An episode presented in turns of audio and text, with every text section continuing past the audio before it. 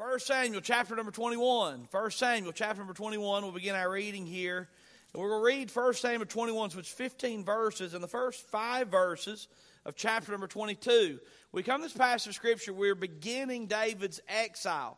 Uh, this is a very difficult season in David's life. David has just, uh, it has just been confirmed to him that it is a fact that King Saul is, has no intentions of changing his mind, and King Saul is going to do everything he can to bring David to death. His jealousy is rich and rank.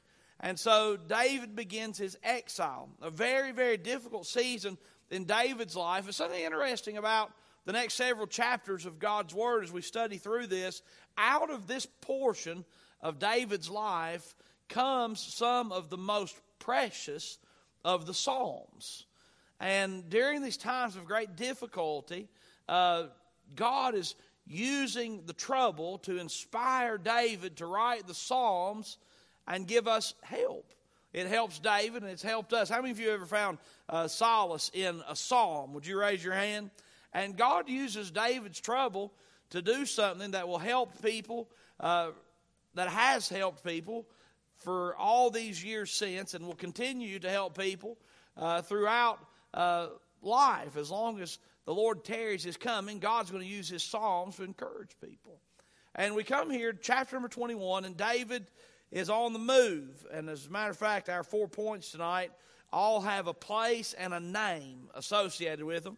The best way I could figure to uh, divide this passage of Scripture and some things I think will help us as we study God's Word together and consider David's exile. The Bible says in chapter 21 of 1 Samuel, verse number 1, Then came David to Nob to Ahimelech the priest.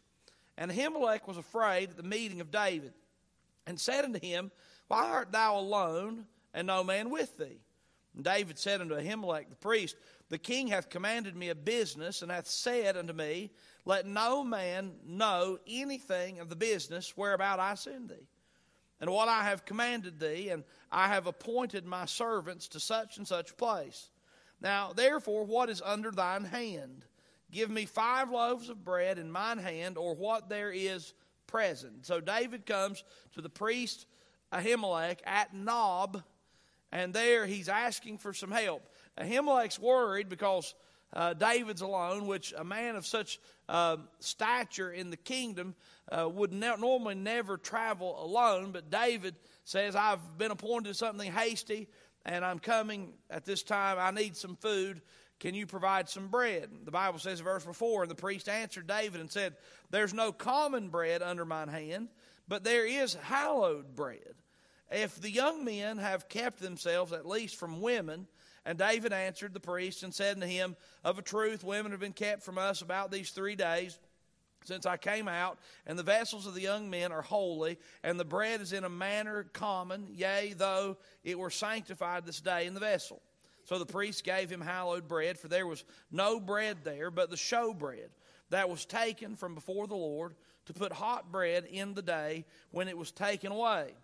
Now, a certain man of the servants of Saul was there that day, detained before the Lord, and his name was Doeg, an Edomite, the chiefest of the herdmen that belonged to Saul.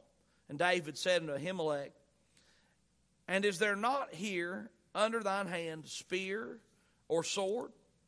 For I have neither brought my sword nor my weapons with me, because the king's business required haste.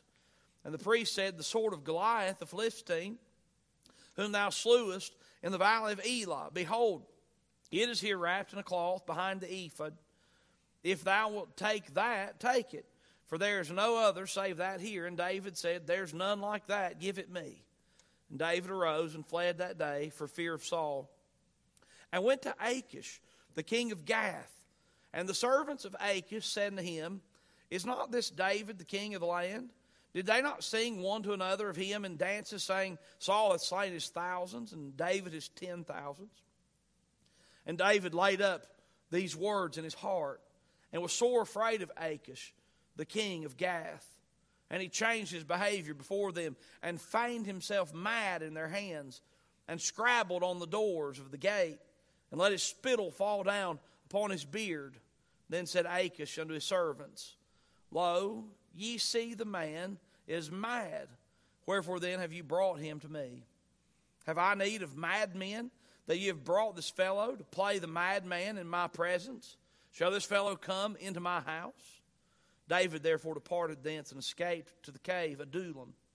And when his brethren and all his father's house heard it, they went down thither to him.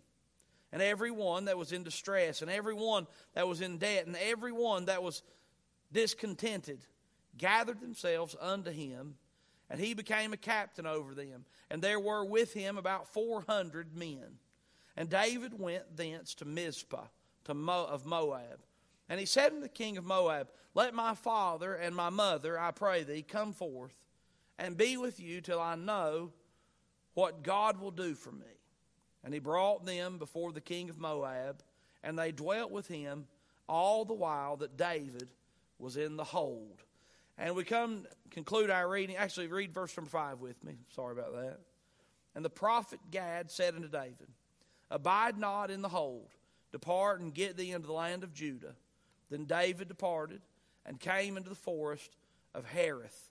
And we come to this passage of Scripture and we meet David. He's beginning a new stage of life, and the truth of the matter is, he is doing some things wrong and he's doing some things right. And uh, I don't know about you, but when I see what David is doing wrong, what David's doing right, I'm reminded of life and I'm reminded of me. Uh, we step out and embrace and do things new and attempt things for God and His glory. And there are times we do things right and times we do things wrong. Have you ever done something right? Hallelujah. Have you ever done anything wrong? Have you did something right and then immediately followed with something wrong? Have you did something wrong and then immediately followed with something right? It happens, right? And so we come to David. And as a matter of fact, there's even a few questions here in what we've read and some questions in the text as to whether or not David was doing the right thing or the wrong thing. But David's learning, and he's in exile, and God's going to use this time of trouble and concern and learning to help him and ultimately help us as God uses His Word through the Psalms and His testimony, His life, and His example, both negative and positive.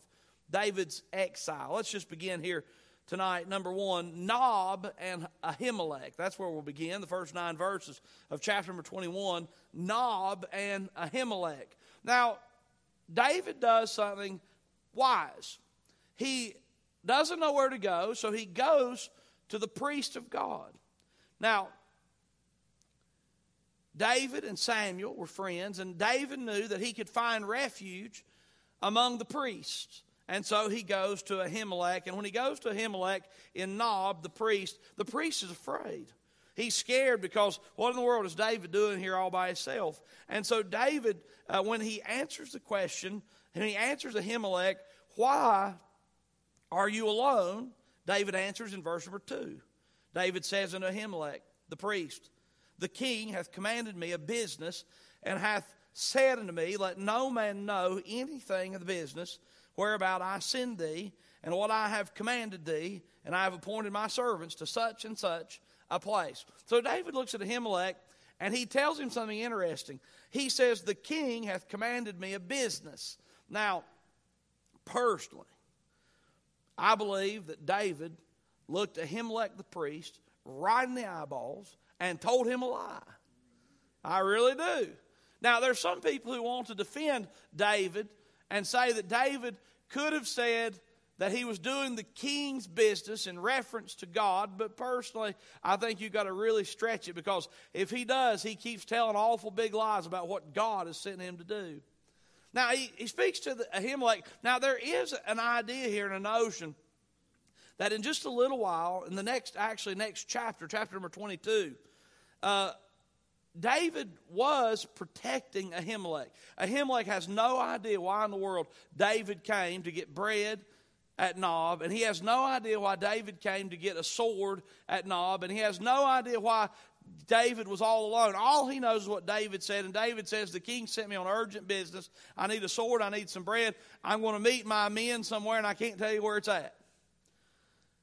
And Saul does something really terrible in chapter 22. Well, I'm sure we'll talk about it in the very near future. Saul does something very terrible. When Saul hears from Doeg, his spy, that David has been to see Ahimelech the priest, Saul unjustly condemns Doeg and the people of Nod, Nob to death. I'm sorry, yeah, I had, he condemns Ahimelech and the people of Nob to death. And Doeg is the guy that comes and does it. So there's a sense here that David is protecting Ahimelech, but Ahimelech is told a bold faced lie by David. I want to encourage you to do something lying is not a good option. There may be in the Bible an option, an opportunity where you're in conflict and in war, where there is some opportunity that deception has its place. But I'll have you know something we're not fighting wars, and lying is not right for God's people. If you think somehow that being dishonest is going to get you what God wants for your life, you're wrong. We need to determine as God's people to be people who speak the truth. The Bible says, Thou shalt not bear false witness. And you do not fall under the category of I'm a king of a nation trying to protect a priest, so therefore I must lie. We get in a bad habit of telling half truths and being deceptive and deceitful and liars. Now, I want you to pay close attention. And I pray that the Holy Spirit will show you the times during this next week that you are tempted to lie. How many of you are willing to pray that prayer? Lord, will you show me if I'm a liar or not? I, if you'll pray that prayer, I'd encourage, especially if right now you're thinking to yourself, I don't tell lies. I want you to pray. If you say, I don't tell lies, I want you to take the challenge. And I want you to pray right now. I want you to ask the Lord Lord, will you show me this week? Will you show me this week if I allow deception and lies to come out of my mouth? If you'll pray that prayer, I believe during the week, God may show you some things that'll help you. You know what's wonderful? When God convicts of our sin, we have the opportunity to confess our sin, and He'll forgive us. We should be people who are honest, people who do not deceive, people who tell the truth. I don't know exactly how it may have gone for David had David told the truth, but I am certain when David, if David had told the truth, that God would have somehow used it to make it better. You see, we have to speak the truth and obey God and trust God with the results, as opposed to trying to manipulate the situations in our lives in order that we can get what we think we need. You see, lying is an evidence that we have no faith in God. Being dishonest is an evidence that we do not trust God to take care of us when we speak the truth. Oh, don't fall into the trap of becoming a liar. We're all tempted to. David was, King David, the man after God's own heart. He was tempted to, and he did. And we learn about this at Nob with David's encounter with Ahimelech. The Bible says in verse 3 Now Therefore, what is under thine hand? David speaks to Ahimelech. He says, Give me five loaves of bread in mine hand, or what there is present. He says, I need something to eat. The Bible says in verse 4 And the priest answered David and said, There is no common bread under mine hand, but there is hallowed bread if the young men have kept themselves at least from women. Verse 4 gives a little testimony as to what's going on in the church at this moment in the hearts of the people, the Israelites, God's people. There's actually uh, a, a testimony to their unfaithfulness here in Nob. You see, the people would have, would have, according to the Old Testament law, would have been bringing in tithes of, of bread and tithes of things that they had. And had the people of Nob been faithful to what they were doing, there would have been common bread plenty to do the work of the Lord. Common bread plenty. When the man of God, David, came through needing five loaves of bread, the church would have been able to supply the need and done its work. I know I use the word church loosely.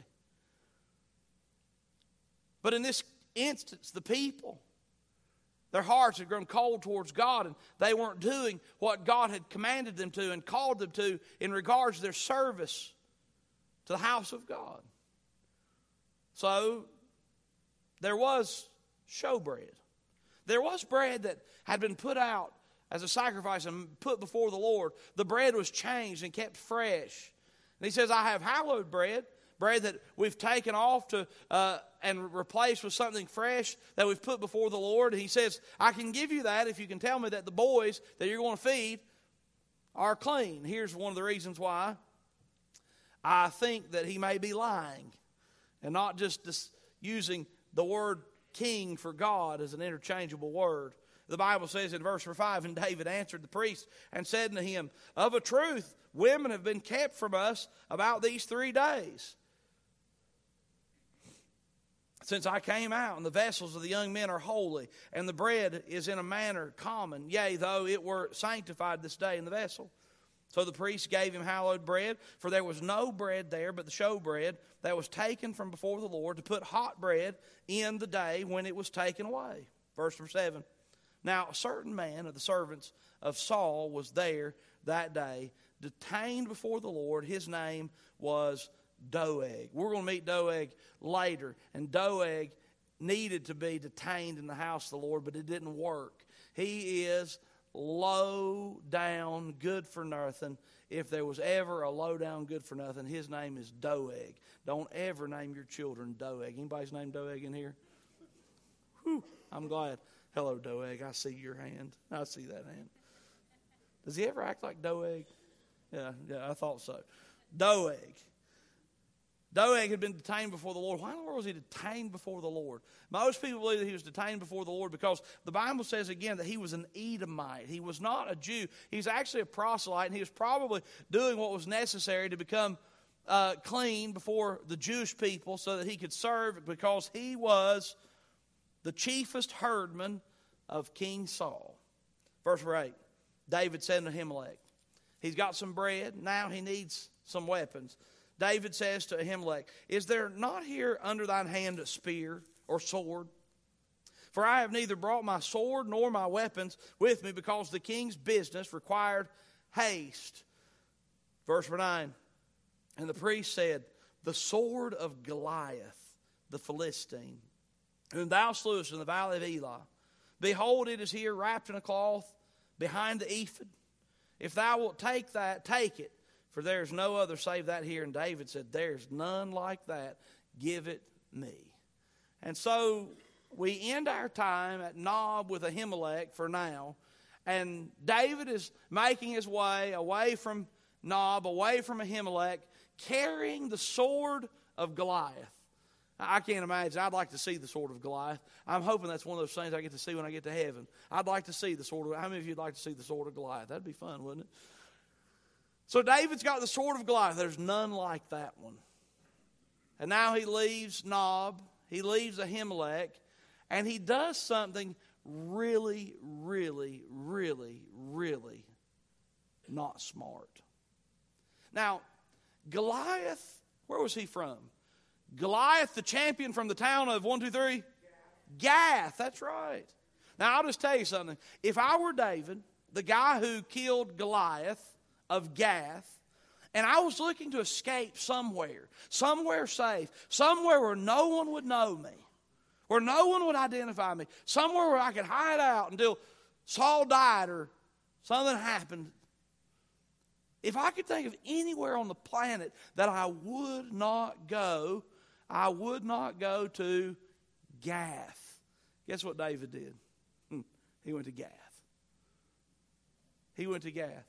Way to go, David. You're a real genius. Look what the Bible says in verse number 10. So here goes David with Goliath's sword in his hand. The Bible says in verse number 10 David arose and fled that day for fear of Saul and went to Achish, the king of Gath. Verse number 11 And the servants of Achish said to him, Is not this David the king of the land? Did they not sing one to another of him in dances, saying, Saul has slain his thousands and David his tens ten thousands. And David laid up these words in his heart and was sore afraid of Achish, the king of Gath. Now, let me see two things here in verse 10. Verse 10, of the Bible says, He left there and fled to Achish, king of Gath. Why? Because he was in fear of Saul. Then he hears the crowd of people singing the same song that had haunted him previously. David Saul has killed his thousands and David his tens of thousands. The women started singing that, and now the men of Gath are singing the same song that had driven Saul crazy. It's almost like David has this moment, it's like, oh no, they know the song too. And David, before the king of Achish, the Bible says that he thought, he laid up these words in his heart and was sore afraid of Achish. Now, when I look at David, I think, David, why in the world would you, of all people, carry Goliath's sword into the presence of Achish, the king of Gath? By the way, that's the second point Gath and Achish. I say, David, are you drunk? And the truth of the matter is, it's worse than drunk. It's worse than drunk. It's worse than being under the influence. It's worse. He was afraid. Folks, I want you to know something about fear. Fear drove David out of God's will. Yeah, that's what fear does. You see, when we live in fear, we open ourselves up to all kinds of foolishness.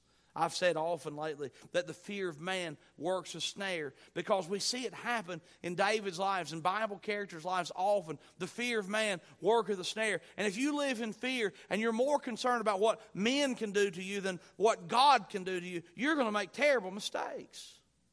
Fear drove him out of God's will. I want you to understand that fear makes you make terrible decisions. If you use fear as a means by which to make decisions about raising your children, you'll make terrible decisions. I'm so scared of what might happen to them that you overreact, you overcompensate, or you fall prey to the temptation to not correct and not train and not instill in the lives of your children the truth of God's Word. I'll just have you know something. Fear will make you make decisions to one extreme or the other. Fear is never a good aid in making decisions. That's why the Bible says, Fear thou not, for I am with thee. That's why it's so important that we understand that true faith is found in our ability to rest in God. David was worse than drunk, he was afraid.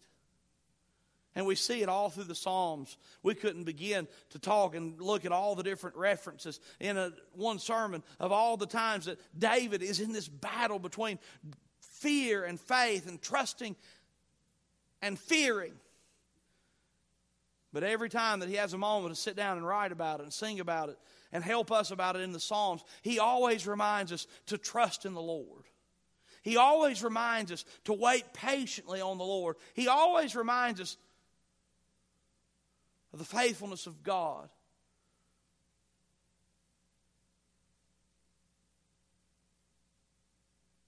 And the damaging nature of a spirit that is afraid.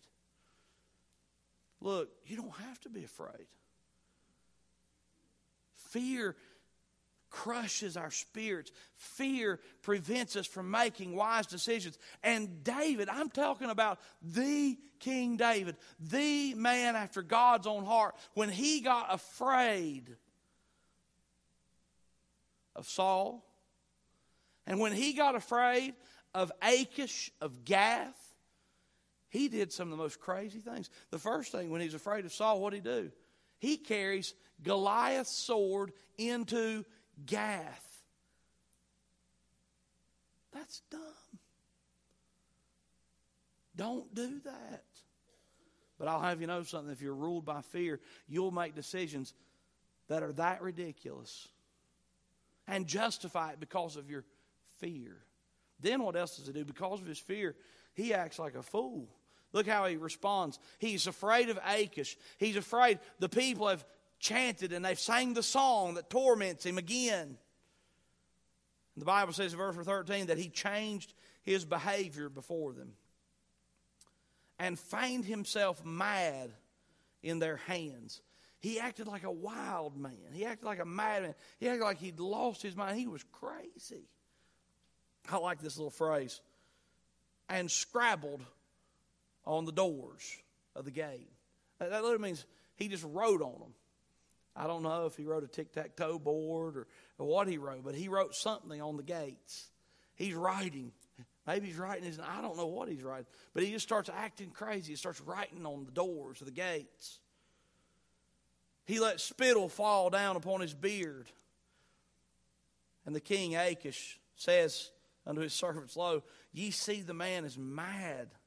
Wherefore then have you brought him to me? Achish says, Why in the world have you brought him to me?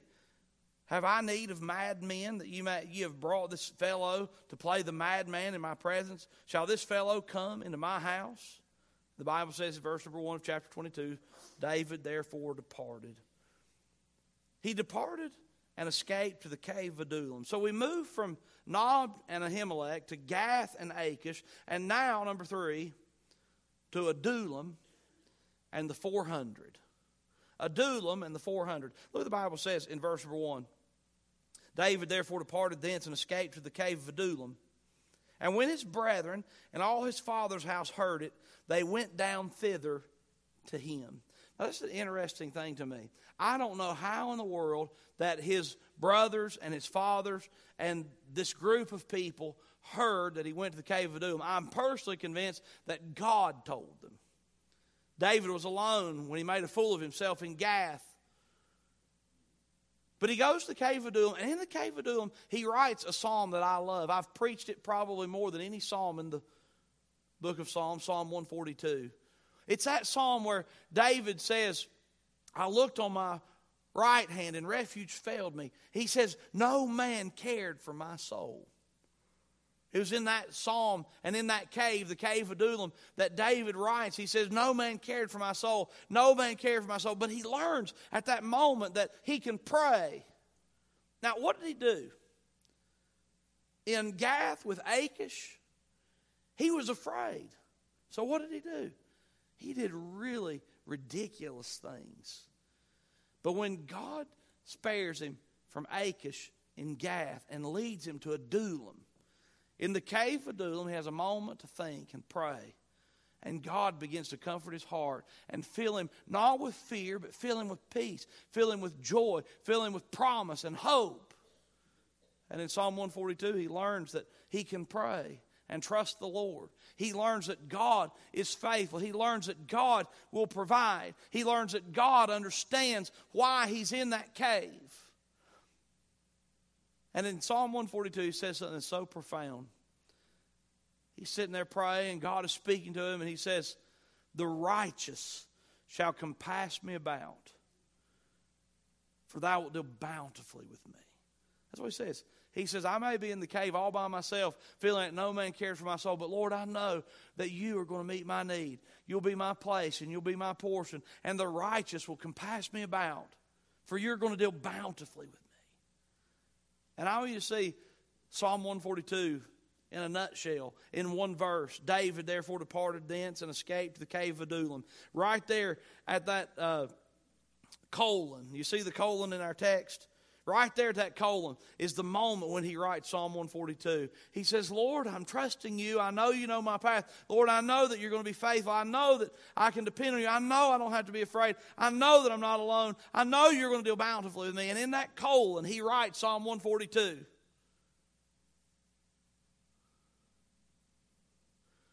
And when his brethren and all his father's house heard it, how to hear it? I'm confident that God let them know. They went down thither to him. What's the next verse? And everyone that was in distress, and everyone that was in debt, and everyone that was discontented gathered themselves unto him, and he became a captain over them, and there were with him about 400 men. God blessed. You see, when David came to the place where he was willing to trust the Lord and not be ruled by fear. Trust the Lord and not be ruled by deceit. When he moves from Nob to Gath and finally to Adullam, and he humbles himself and prays and seeks the Lord and rests in the Lord, God shows himself faithful. And the next thing you know, David, who said, I can't, I've looked on my right hand and refuge failed me, no man cared for my soul, is looking at 400 people who would be faithful to him, 400 people who would serve him, 400 people who would fight for him, 400 people who God would use to establish his kingdom, the nation of Israel, under the leadership of David. I'm just wanting you to know something that when you make decisions that, that are rooted in faith, God proves himself faithful. God proves himself faithful. And it happened to David, Adullam, and the 400, and finally Moab and mom and dad. This seems a bit insignificant, but I thought it was pretty neat, pretty interesting that God made sure that we know that David was taking care of his parents. Look what the Bible says in chapter number 22 and verse number 3. The next verse. The Bible says, And David went thence to Mizpah of Moab. And he said unto the king of Moab, Let my father and my mother, I pray thee, come forth and be with you till I know that God, till I know what God will do for me. And he brought them before the king of Moab, and they dwelt with him all the while that David was in the hold. And the prophet Gad said unto David, Abide not in the hold. Depart, get thee into the land of Judah. Then David departed and came into the forest of Hereth. What does David do? David says, You know, King Saul's going to be after mom and dad. Saul often refers to David as that son of Jesse. And so David takes his parents and puts them in Moab. It's interesting. Now, who is the most famous Moabitess? Her name is one, two, three. Ruth. That's right. Ruth. Do you know that Ruth is David's great grandmother? Ruth is David's great grandmother. And so David says, We're going to send you, mom and dad, down to be with the king of Moab for a short time to keep you safe protect you. Now, there are some folks who look at that verse and they say, well, he should have never sent them to Moab. In this instance, I think that God uh, kind of gives a thumbs up and says it's okay because while David is getting mom and dad settled in at Moab and is in hold there for just a while, the prophet speaks to him and says, Get out of Moab. That's not, not where you need to be. Come back come back to Judah. The Bible says David departed and came into the forest of Hereth. And God works there. You see, in David's exile, David begins to make some good decisions. And God's going to prove himself faithful. You know what I like about the story? David makes two bad decisions, and God gives him another chance. He makes two good decisions, and we watch God bless him and bless him. Do you know? I'm thankful that when I make a bad decision, God gives me a chance to make a good one. And I'm thankful that just because I've made two or three bad decisions in a row doesn't mean that God is finished with me, but His mercies are new every morning, and I have an opportunity to start fresh. And David, in this instance, he really blew it.